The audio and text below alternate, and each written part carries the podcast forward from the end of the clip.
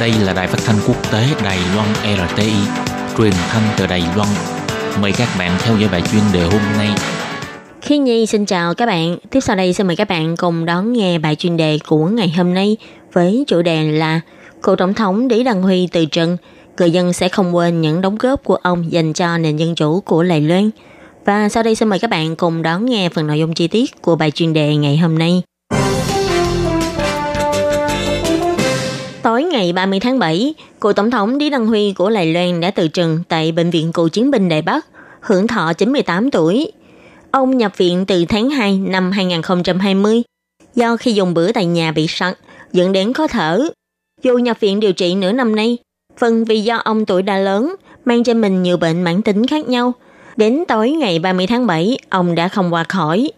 Ông Lý Đăng Huy sinh ngày 15 tháng 1 năm 1923 tại Nguyên Hưng Cư ở làng Phổ Bình, khu Tam Chi, thành phố Đài Bắc ngày nay. Ông đã từng giữ chức thị trưởng thành phố Đài Bắc, chủ tịch tỉnh Đài Bắc và giữ chức tổng thống nhiệm kỳ thứ 789 của nước Trung Hoa Dân Quốc. Trong thời gian từ ngày 13 tháng 1 năm 1988 đến ngày 20 tháng 5 năm 2000, trong thời gian ông nắm quyền, ông đã có nhiều cống hiến cho nền dân chủ tại Đài Loan.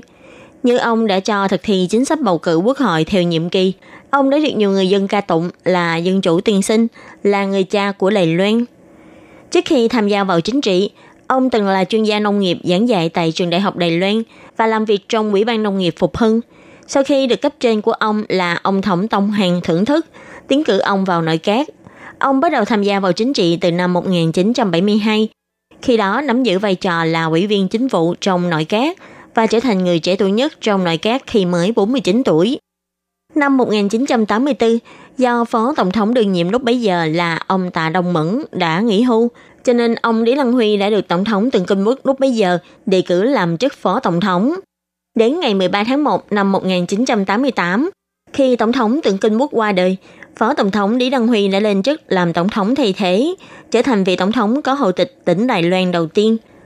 Ngày 20 tháng 5 năm 1990, Ông Lý Đăng Huy được Hội đồng Quốc dân lần 1 Trung Hoa Dân Quốc bầu cử làm tổng thống nhiệm kỳ thứ 8.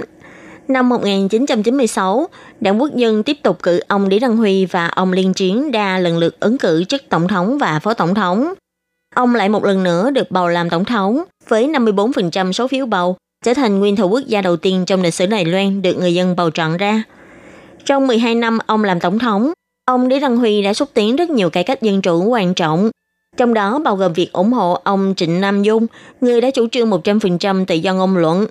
Khi xảy ra sự kiện Thiên An Môn, ông Lý Đăng Huy cũng đã lên tiếng khiển trách Đảng Cộng sản Trung Quốc đã trấn áp phong trào dân chủ của sinh viên học sinh và cũng đã từng triệu tập hội nghị quốc gia trưng cầu ý kiến của các giới để cải cách hiến pháp, đáp ứng các yêu cầu của phong trào sinh viên hòa Bách Hợp. Tháng 5 năm 1991, lần đầu tiên triển khai sửa đổi hiến pháp, vạch ra điều lệ hiến pháp sửa đổi và cũng từ đó các cơ quan nhân ý trung ương của Lài Loan được thực thi theo chế độ bầu cử nhiệm kỳ. Sau khi sửa đổi hiến pháp, cải cách dân chủ của Trung Hoa Dân Quốc đã nhanh chóng đi vào giai đoạn sâu sắc hóa. Trong thời gian nhiệm kỳ của mình, ông đi theo đường lối ngoại giao thực tế. Ông đã xây dựng và khôi phục ban giao với nhiều quốc gia. Ông lấy tư cách là tổng thống đã đến viếng thăm các quốc gia không có bàn giao với Đài Loan như Singapore, Philippines, Indonesia và Mỹ, vân vân. Năm 1997, khi trả lời phỏng vấn của truyền thông Đức, ông từng nhắc đến quan hệ hai bờ eo biển là quan hệ đặc biệt giữa quốc gia với quốc gia. Đây cũng chính là chủ trương hai quốc gia nổi tiếng của ông về vấn đề hai bờ eo biển. Thậm chí đến năm 2007, ông còn đặc biệt chỉ ra trong một cuộc phỏng vấn, Đài Loan đã là một quốc gia có chủ quyền độc lập, nay có tên gọi là Trung Hoa Dân Quốc, và nêu ra một số chính kiến như là công nhận tên gọi, hiến pháp, đồng thuận quốc gia của Đài Loan, vân vân.